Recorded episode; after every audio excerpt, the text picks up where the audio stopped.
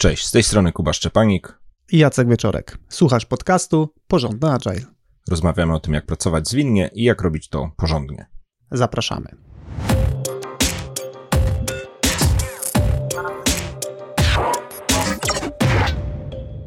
Rozmawiamy ostatnio z klientem o możliwej współpracy i w toku rozmów wstępnych pojawił się ciekawy temat, mianowicie pojawiło się pytanie, jakie jest nasze zdanie w temacie Agile i Waterfall, łączyć czy nie. I uznaliśmy z Kubą, że jest to interesujący temat na odcinek. Odcinek składał się będzie z następujących punktów. Na początek zdefiniujemy, co mamy na myśli w ogóle pod pojęciami Agile i Waterfall, bo to nie jest oczywiste. Odpowiemy, odpowiemy też na pytanie, czy i kiedy ma sens łączyć te podejścia. No i podzielimy się na koniec przestrogami, jakie są ważne, jeśli zdecydujemy się na łączenie zwinności z Waterfallem. Zanim wystartujemy, krótkie przypomnienie. Wszystkie nasze płatne webinary znajdziesz na stronie porządny agile kropka p l łamane na sklep.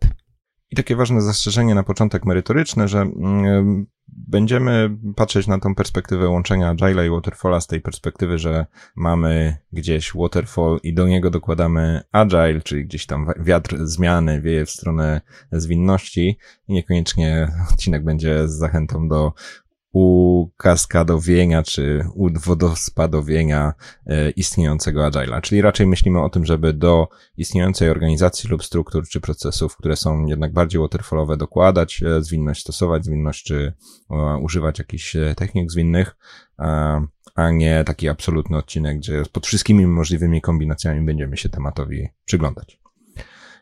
No i takie, takie, takie wstępne, wstępne założenie właśnie wprowadzające nas tą definicję to to, że każdy pod pojęciem Waterfall i Agile może rozumieć inne rzeczy, więc na początek musimy je zdefiniować.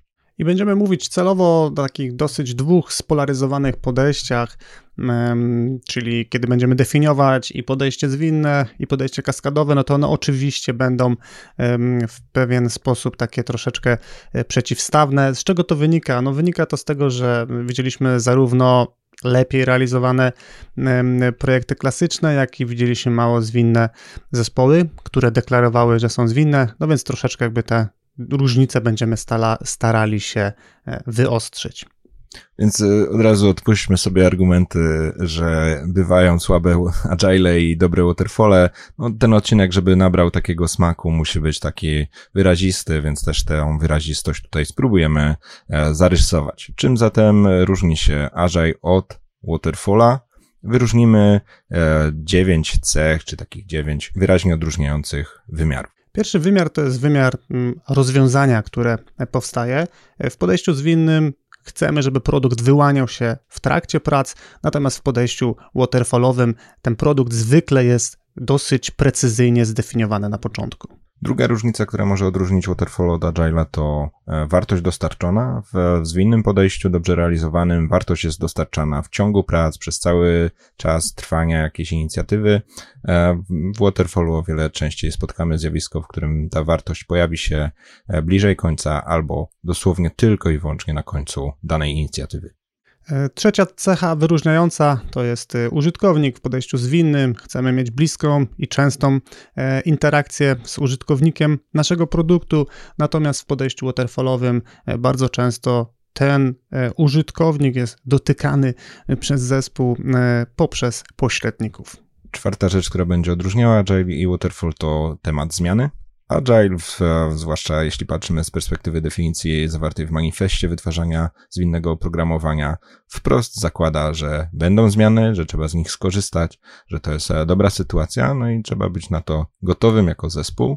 Natomiast w takim klasycznym podejściu waterfallowym po to ustala się na początku zakres działań i poświęca się dużo energii na to, żeby wszystko zaprojektować tak, żeby sprawnie tą e, zmianę e, zignorować, albo no, nie jest to mile widziane, żeby zmiany były, lub no w tym takim, powiedzmy, alternatywnym podejściu e, zmiana jest e, przepuszczana przez ścieżkę zdrowia, jakieś change requesty, po to, żeby jednak jak najrzadziej ta zmiana miała miejsce.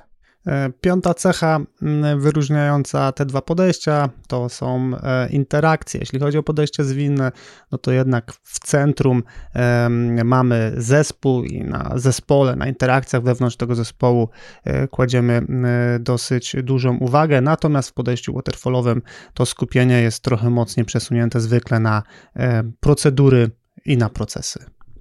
Następny wyróżnik to odpowiedzialność. W podejściu zwinnym mocno kładzie się nacisk na to, że cały zespół zwinny odpowiada za finalny, całościowy rezultat, za produkt jako całość. Natomiast w podejściu waterfallowym często stosuje się techniki dzielenia pracy na mniejsze cząstki, ustalania je też harmonogramowo po to, żeby każda osoba czuła odpowiedzialność za swój wybrany wycinek pracy. Kolejna cecha odróżniająca to rola menadżera. W podejściu zwinnym zwykle jest to osoba, która kreuje środowisko dla zespołu, zapewnia, żeby systemowo były stworzone warunki do tego, żeby dostarczanie wartości przebiegało jak najpłynniej. Natomiast w podejściu kaskadowym menadżer często jest osobą, która odpowiada za koordynowanie pracy. Przedostatni punkt, który odróżni nam Agile od Waterfalla, to temat integracji, rozumiane jako integracji składowych produktu. W Agile'u bardzo pożądane jest jak najczęstsze integrowanie małych kawałków, jak najczęstsze uzyskiwanie kolejnych wersji produktu, która działa. W podejściu waterfallowym no, najczęściej ryzyko integracji przesuwane jest na koniec prac, dopiero te składowe łączone są blisko końca, blisko na przykład wdrożenia ostatniej wersji rozwiązania. I y, ostatnia cecha odróżniająca y, to usprawnianie się, podejście do tematu usprawnień. W podejściu zwinnym chcielibyśmy, żeby y, doskonalenie przebiegało i działo się w trakcie prac, żeby było ciągłe i nieustające. W podejściu klasycznym, waterfallowym najczęściej to usprawnianie jest wyrażone jako jakaś forma lessons learned na koniec projektu, czyli bardziej jednorazowo w jakimś tam momencie niż dbanie o to, żeby to usprawnianie było ciągłe. Czyli podsumowując, wymieniliśmy przed chwilą dziewięć wymiarów, w których ten waterfall i agile jednak się dosyć wyraźnie różni od siebie, czyli te podejścia mają pewne charakterystyki rozłączne, no ale nieuchronne jednak jest pytanie, na ile łączenie w ramach jednej struktury albo w ramach jednego projektu, w jednej firmie, na ile łączenie podejścia zwinnego i podejścia takiego klasycznego ma sens? Jeżeli chodzi o mnie, to mi się to na przestrzeni czasu zmieniało. Pracowałem w różnymi metodami pracy. Tak zupełnie na samym początku to był właściwie chaos, jakieś takie moje pierwsze interakcje jako freelancer z klientami, no to no, muszę przyznać, że to było kompletnie niepoukładane i, i płaciłem za to wysoką cenę, więc w pewnym momencie jak wskoczyłem w pracę taką dosyć, dosyć waterfallową, no to z jednej strony poczułem, że to jest trochę poukładane, ale z czasem zaczęło mnie to um, uwierać, wszystkie te rzeczy, o których powiedzieliśmy przed chwilą w tabelce, no ich nagromadzenie powodowało, że czułem, że um, no nie do końca to jest najlepsze, co może być. I w momencie, kiedy poznałem podejście zwinne, no to miałem podejście takie, takie dosyć radykalne na takiej zasadzie, że jakby odrzuciłem wszystko to, co było w przeszłości, uznałem to za, za złe rzeczy, za ciemną stronę mocy, no i jakby wierzyłem, że tylko czysta zwinność, tylko takie podejście alternatywne do tego, co znałem, może mieć sens. Dziś patrzę na to trochę bardziej z chłodną głową, trochę bardziej kontekstowo. No i jakby to jest taka, taka można powiedzieć, ścieżka, którą, którą w skrócie oczywiście przeszedłem.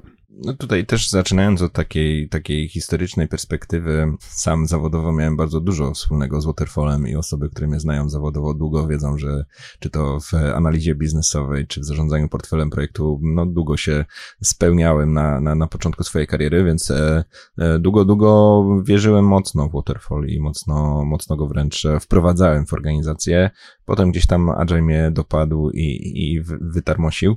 Natomiast dzisiaj temat łączenia Agile i Waterfalla, nie wchodząc jeszcze w niuanse, bo na nie zaraz będzie czas punkt po punkcie, ale taka moja osobista perspektywa jest taka, że jestem za tym, żeby dopuścić myśl o łączeniu podejścia zwinnego z Waterfallem, ale tylko pod takim, z takiej perspektywy, że, że, że transformacja zwinna to jest pewna ewolucyjna droga. Rzadko kiedy możemy sobie pozwolić na takie bardzo radykalne przebudowanie wszystkiego i to takie totalne odcięcie się od dotychczasowych struktur, procesów, zasad działania, też pewnego um, nawyku, w jakim organizacja funkcjonuje.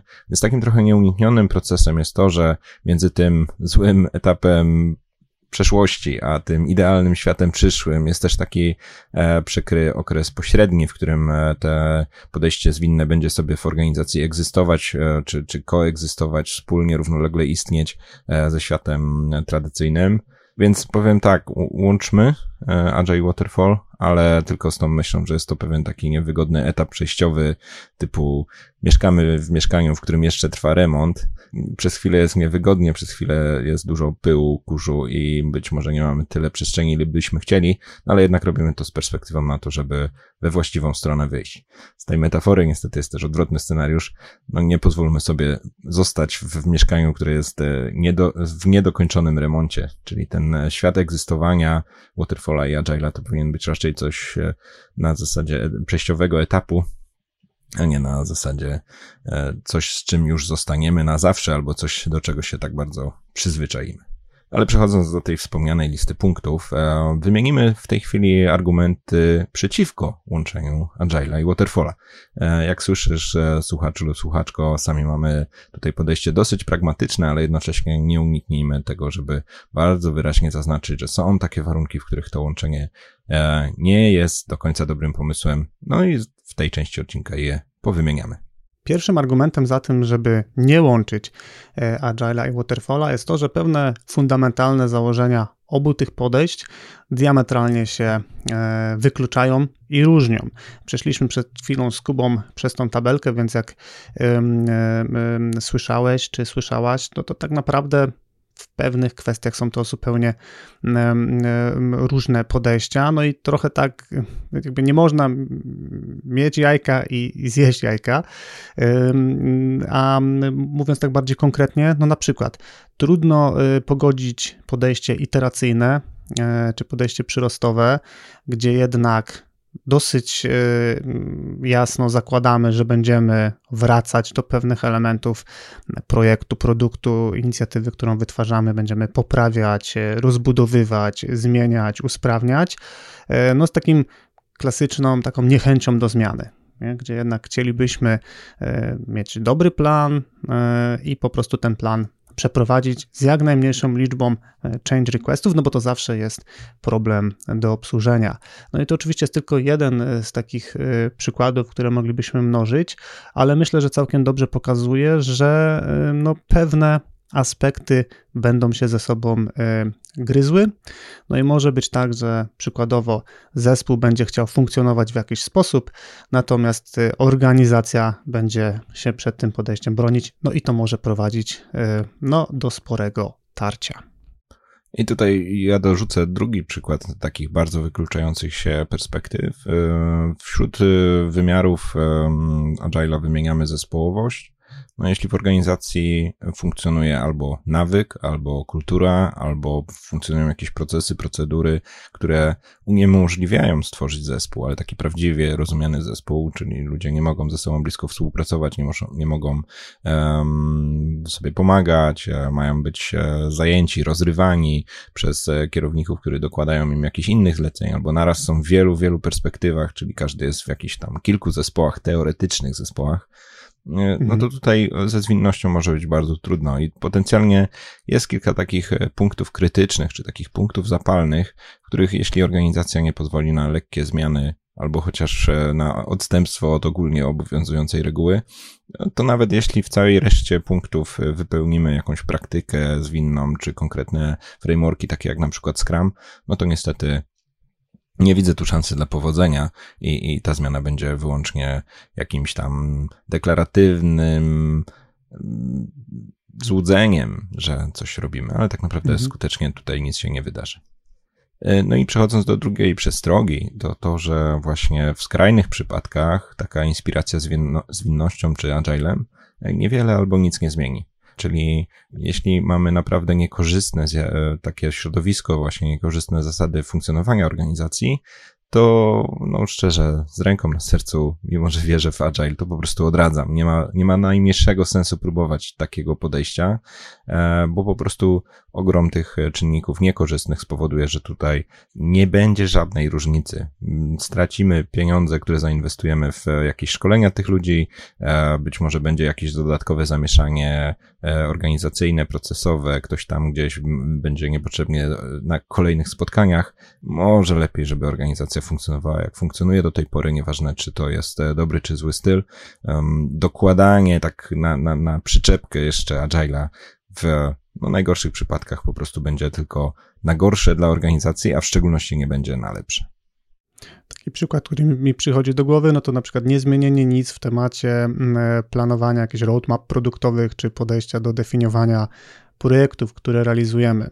Jeżeli to nadal będzie coś, co się dzieje z dużym wyprzedzeniem, coś, co chcemy mieć dobrze opanowane, rozpisane, przeanalizowane, często bez udziału tego docelowego zespołu, który będzie miał to rozwijać, no to po prostu no, zmiana nie będzie zbyt spektakularna, tak jak wspomina Kuba.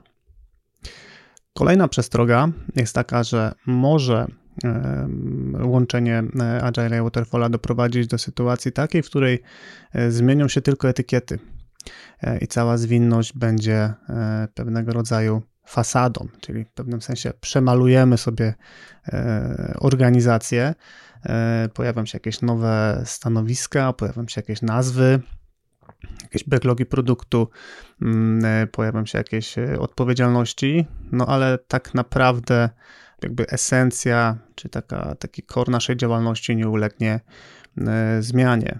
Czyli przykładowo możemy nadal nazywać sobie grupę ludzi zespołem skramowym, no ale jeżeli tam nie ma faktycznej zespołowości, nie ma wspólnego celu, nie ma product ownera i pewnie paru jeszcze innych rzeczy, no to nie spodziewajmy się, że nazywanie takiej grupy osób niepowiązanych ze sobą zespołem skramowym spowoduje, że będziemy uzyskiwać rezultaty takie, jakbyśmy uzyskiwali, gdybyśmy taki zespół posiadali.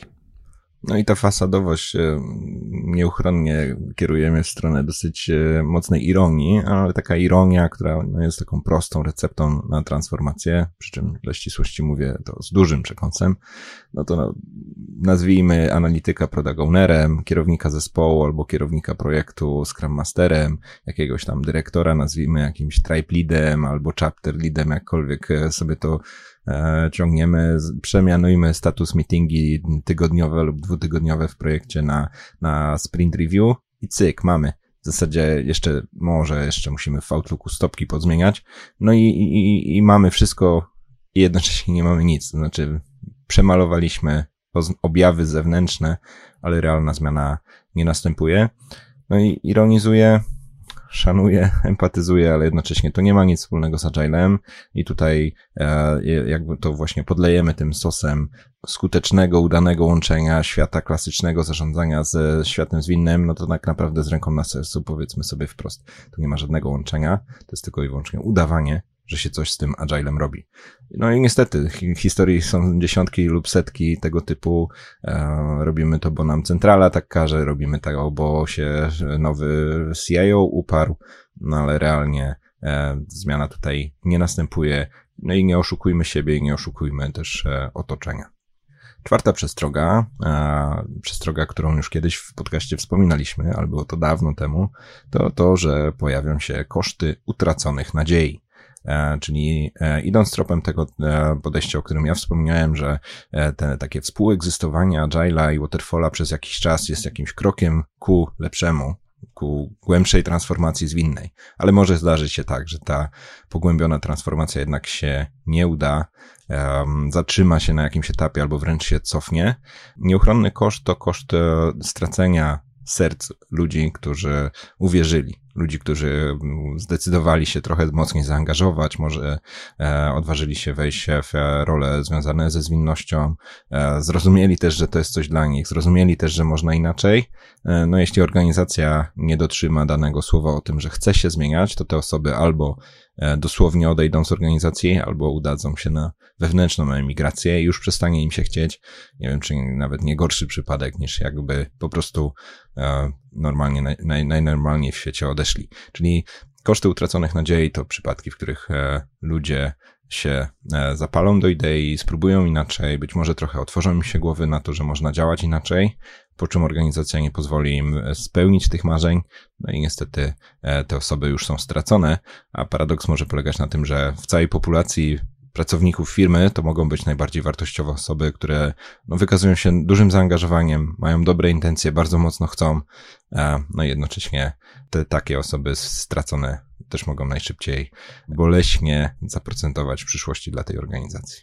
Przedostatnia myśl, przedostatnia porada jest taka, że łączenie podejścia zwinnego z podejściem kaskadowym może doprowadzić do sytuacji, w której zużyją się pewne pojęcia, znacznie trudniej będzie nam porządnie realizować zmianę w przyszłości. Jest to pewna taka melodia, czy taki pewien refren, który powraca, kiedy pracuję z klientami, na takiej zasadzie, że my już robiliśmy skrama, my już próbowaliśmy tej zwinności, my już sobie ćwiczyliśmy tam jakieś praktyki kanbanu, no i to, to nie działało. No jest takie trochę oczekiwanie jakby to, to, co jest lepsze od tego. No i najczęściej to nie jest tak, że firma jest super wyjątkowa i, i żadna z nowoczesnych metod prowadzenia projektów czy rozwijania produktów nie pykła, tylko raczej to jest kwestia taka, że zostało to najprawdopodobniej wprowadzone w jakiś ograniczony sposób, może w niechlujny sposób, może w zbyt taki powierzchowny, no co po prostu no, nie miało szans dać rezultatów. Natomiast długofalowy problem, jaki z tego się rodzi, jest taki, że praca nad zmianą być może będzie wymagała odczarowania pewnych pojęć, oduczenia pewnych nawyków, które zostały je, które, które się wytworzyły. No i niestety powoduje to, że wprowadzanie nowych sposobów pracy no będzie po prostu z pewnym takim długiem technologicznym, nazwijmy to, z takim bagażem, no, który po prostu będzie trzeba unieść. I ostatnia przestroga związana z pomysłem łączenia Agile'a i Waterfalla to to, że łączenie podejść może prowadzić do unikania rozmowy o prawdziwej zmianie. Byłem świadkiem takiej historii w pewnym banku. Nie był to bank, w którym działałem zarówno wewnątrz, jak i jako konsultant, tylko bank, o którego historii dowiedziałem się na konferencji, gdzie osoby zaangażowane w transformację zwinną w tej organizacji, no z takim dosyć dużym smutkiem powiedziały, że już na samym początku zmiany zostało mocno zapowiedziane, że okej, okej, te agile możecie sobie robić, ale cały proces zarządzania portfelem, zarządzania projektem i całe struktury i sposób organizacji Project Management Office pozostają bez absolutnie żadnej zmiany. No i dosyć szybko, łatwo sobie wyobrazić, to się mściło, bo gdzieś nawet jeśli powstały jakieś zespoły skramowe, które zaczęły próbować działać trochę inaczej, no to się regularnie ścierały, regularnie zderzały z absolutnie niezmienioną strukturą i właśnie zasadami działania projektów, co wzbudzało cały szereg kłopotów, o których może już nie będę w szczegółach mówił. No ale ten mały przykład jest dla mnie takim dosyć, dosyć wyrazistym potwierdzeniem tego, o czym chcę powiedzieć w tej przestrodze, czyli to, że gdy siadamy do jakiejś kolejnej wersji, kolejnego etapu czy kolejnego kroku transformacji zwinnej, nieważne czy pierwszy, czy siedemnasty w naszej organizacji, no to warto jednak sobie powiedzieć, że zmianie powinno podlegać wszystko, cały system, cały proces, end-to-end, wszystkie struktury. Przyjrzeć, przyjrzeć się trzeba tematowi całościowo. No i niestety, ale takie dosyć wczesne powiedzenie sobie, dobra, będziemy łączyć podejścia, pogodzimy jakoś tego Waterfalla z Agilem, może doprowadzić do sytuacji, w której z góry sobie zakładamy, że są jakieś tematy tabu, święte krowy, czy jakieś nienaruszalne podstawy, które powodują, że później cała reszta tej zmiany będzie cierpieć, będzie miała ograniczone efekty, więc tu taki ostatni argument z perspektywy transformacyjnej. Nie zaczynajmy od założenia, że będziemy łączyć podejścia. Realnie, pragmatycznie, prawdopodobnie będziemy. I być może bardzo długo będziemy, ale nie przyjmujmy tego założenia jako pierwszy wstępny krok, z którego powodu pewnych rzeczy po prostu ruszać nie będziemy. No dobrze, no to pokryliśmy sobie sześć takich argumentów czy przestróg wskazujących na to, żeby nie łączyć. Natomiast mamy też trzy konkretne argumenty za tym, żeby jednak próbować, ale ostrożnie. Jaka będzie, Kuba, pierwsza nasza porada? Pierwsza porada jest taka, że nawet niewielka zmiana, nawet niewielka poprawa może być korzystna dla zespołu, produktu czy organizacji. E, czyli tak trochę pragmatycznie, może nawet w pewnym sensie przecząc sam sobie z e, pierwszej części tego nagrania, powiem tak, że e, jeśli tylko nie zachodzą takie jakieś radykalne sprzeczności, to po prostu trochę lepsza współpraca w zespole, trochę lepsze usprawnianie się, e, trochę częstsze dostarczanie wartości. Nawet jeśli to nie będzie taki ideał, o który mi chodzi, to prawdopodobnie ludzie docenią. E, dla biznesu może być szansa, że będzie to korzystny rezultat. No i, i tutaj, jeśli jest możliwość skorzystania z jakiegoś usprawnienia dosłownie drobnego, jeśli ono będzie ewidentnie korzystne, to dlaczego tego nie zrobić? Drugi argument jest taki, że nawet w sytuacji, kiedy mamy bardzo sztywnie zdefiniowane wszystkie boki naszego projektu, no to da się całkiem zwinnie z zespołem taki projekt zrealizować. Może całkiem zwinnie, to jest, to jest zbyt duże słowo, ale można się zainspirować praktykami zwinnymi, jeśli chodzi o realizację. Trochę o pracy zwinnej na termin powiedzieliśmy w dwudziestym trzecim odcinku podcastu, do którego odsyłam. Natomiast, no, żeby dać taki konkretny przykład, możemy mieć sztywny zakres, możemy mieć sztywny budżet.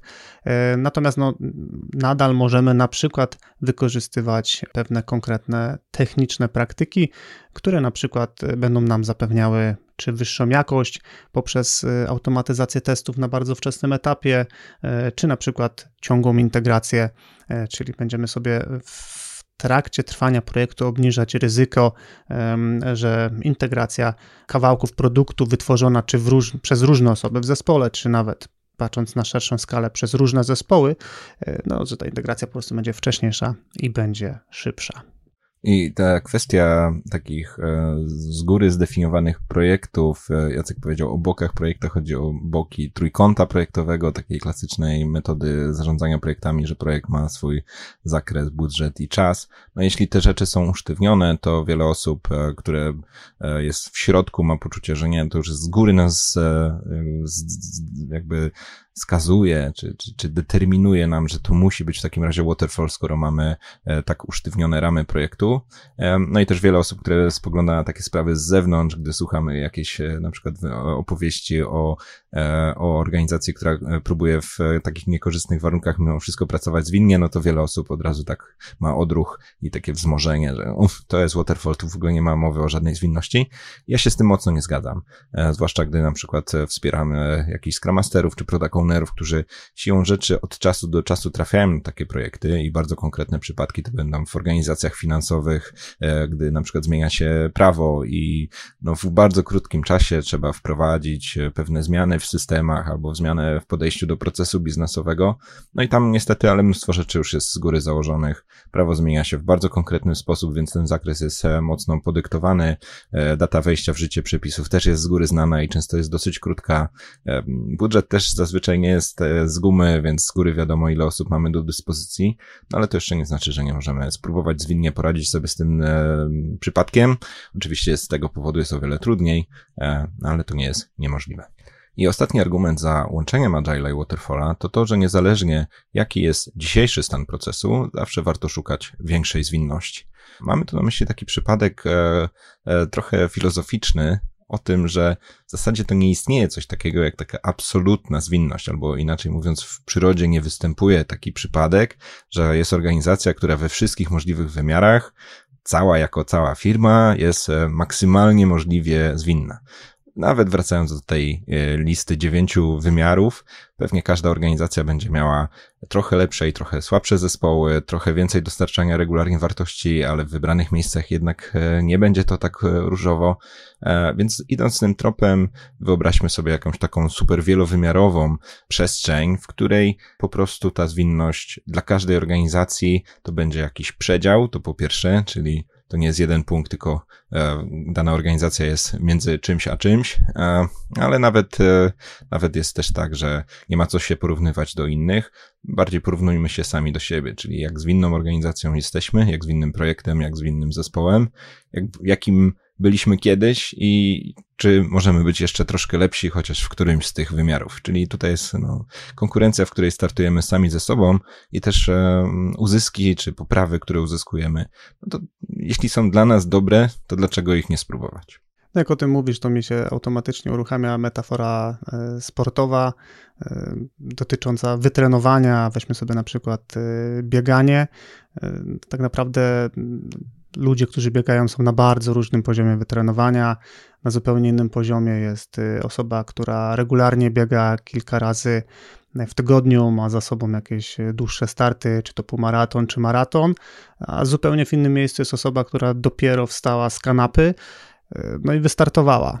No i tak naprawdę hmm, chyba nawet w przypadku tej osoby, która dopiero startuje, uważam, że tym bardziej powinna spróbować, nawet jeśli tak patrząc przez porównanie, no to jest zupełnie na początku drogi i pewnie te parametry organizmu na dzień dzisiejszy są dosyć niskie, no to całkiem sprawnie można uzyskać pierwsze rezultaty poprzez wypróbowanie pierwszych kroków, poprzez zrobienie tych pierwszych ruchów, które nas prowadzą w stronę tego, no żeby ten tryb był trochę bardziej sportowy. No i jakby to się bardzo ładnie przekłada na organizację. Każdy może być w innym miejscu, każda organizacja może być w innym miejscu i zawsze można tak naprawdę próbować uzyskiwać lepsze rezultaty.